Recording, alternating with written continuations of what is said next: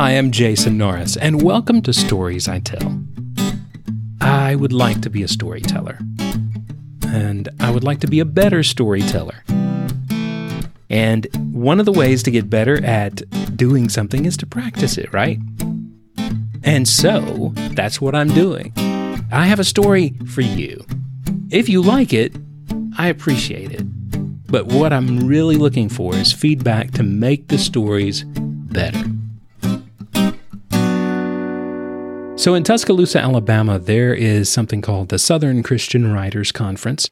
And one of the things that they do from time to time is a little contest. You can submit some fiction, usually flash fiction kind of thing. This is one that I submitted and I actually got third place, which was really cool. They had like four writing prompts. And so what I did was I used all four in the story.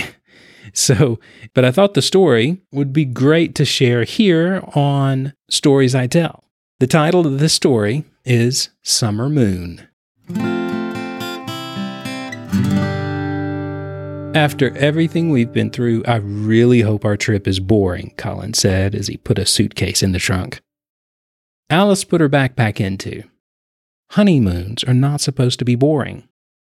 You know what I mean, Colin said as he kissed her and closed the trunk. Yeah, I know what you mean, she said as they got into the car and closed their doors. But Colin Brock, there better be fireworks. Well, it is the fourth, he said, starting the car. They pulled out of the driveway and started south on their three hour trip to the beach.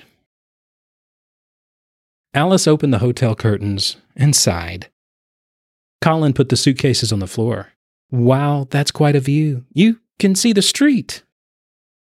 And billboards, Alice added. Don't forget the tacky billboards. Colin walked over and held her. There's a beach out there somewhere, he said. We'll find it. I know. I just hoped for a view of the ocean from our room. Let's go now, Colin said. The sun is about to set and there's a full moon tonight. That sounds lovely, she said. Colin and Alice enjoyed a long walk on the beach as they watched the sun drop into the ocean. A few minutes later, they watched the full moon rise up out of the water. Beautiful, she said. Very, Colin said, looking at her. Alice turned toward him.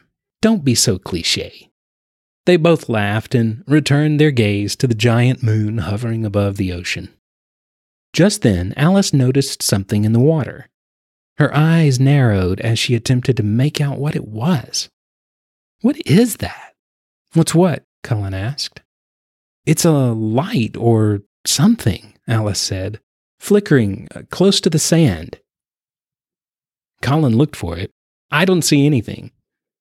Alice jumped up and started toward the water. Colin followed and finally saw it. They stopped where the waves gently splashed their feet. They kept watching as the waves were bringing the light closer to the shore. I think it's made of glass or something, Colin said. Alice looked at Colin and then back at the shiny object. Then she took off running into the ocean and swam after it. Alice! Colin hollered. Then he sighed and muttered, Here we go again. I got it! It's a bottle!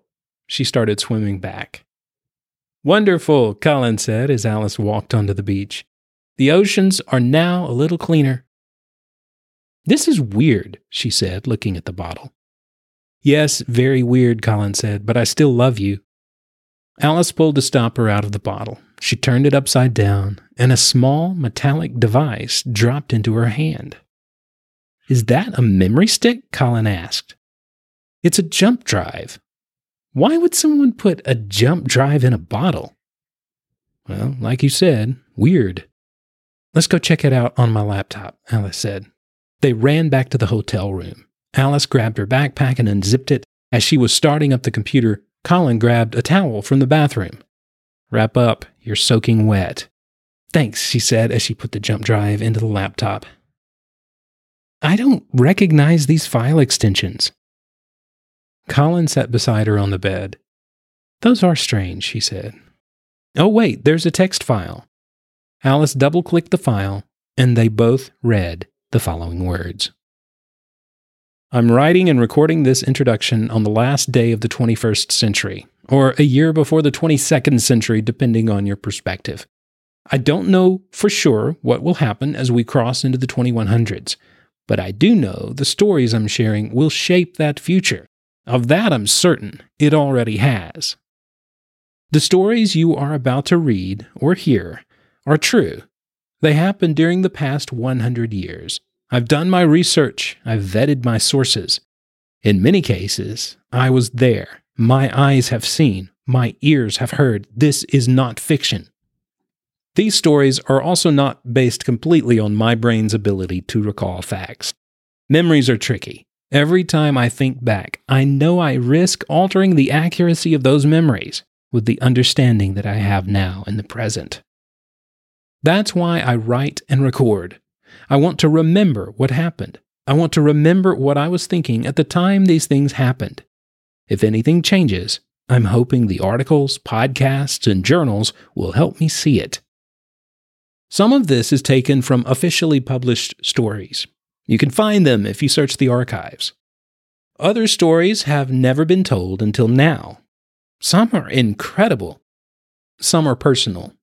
Many of those are pulled from private journals I've kept since I was 20 years old.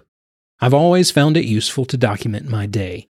Even now, when everything around us is automatically recorded and archived, I still document my day for myself. By the way, you should do it too. Your future, present, and past depend on it.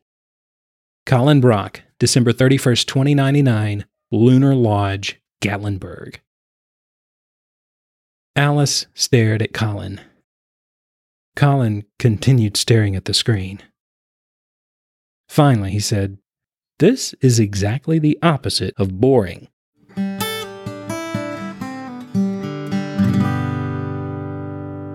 And that is Summer Moon.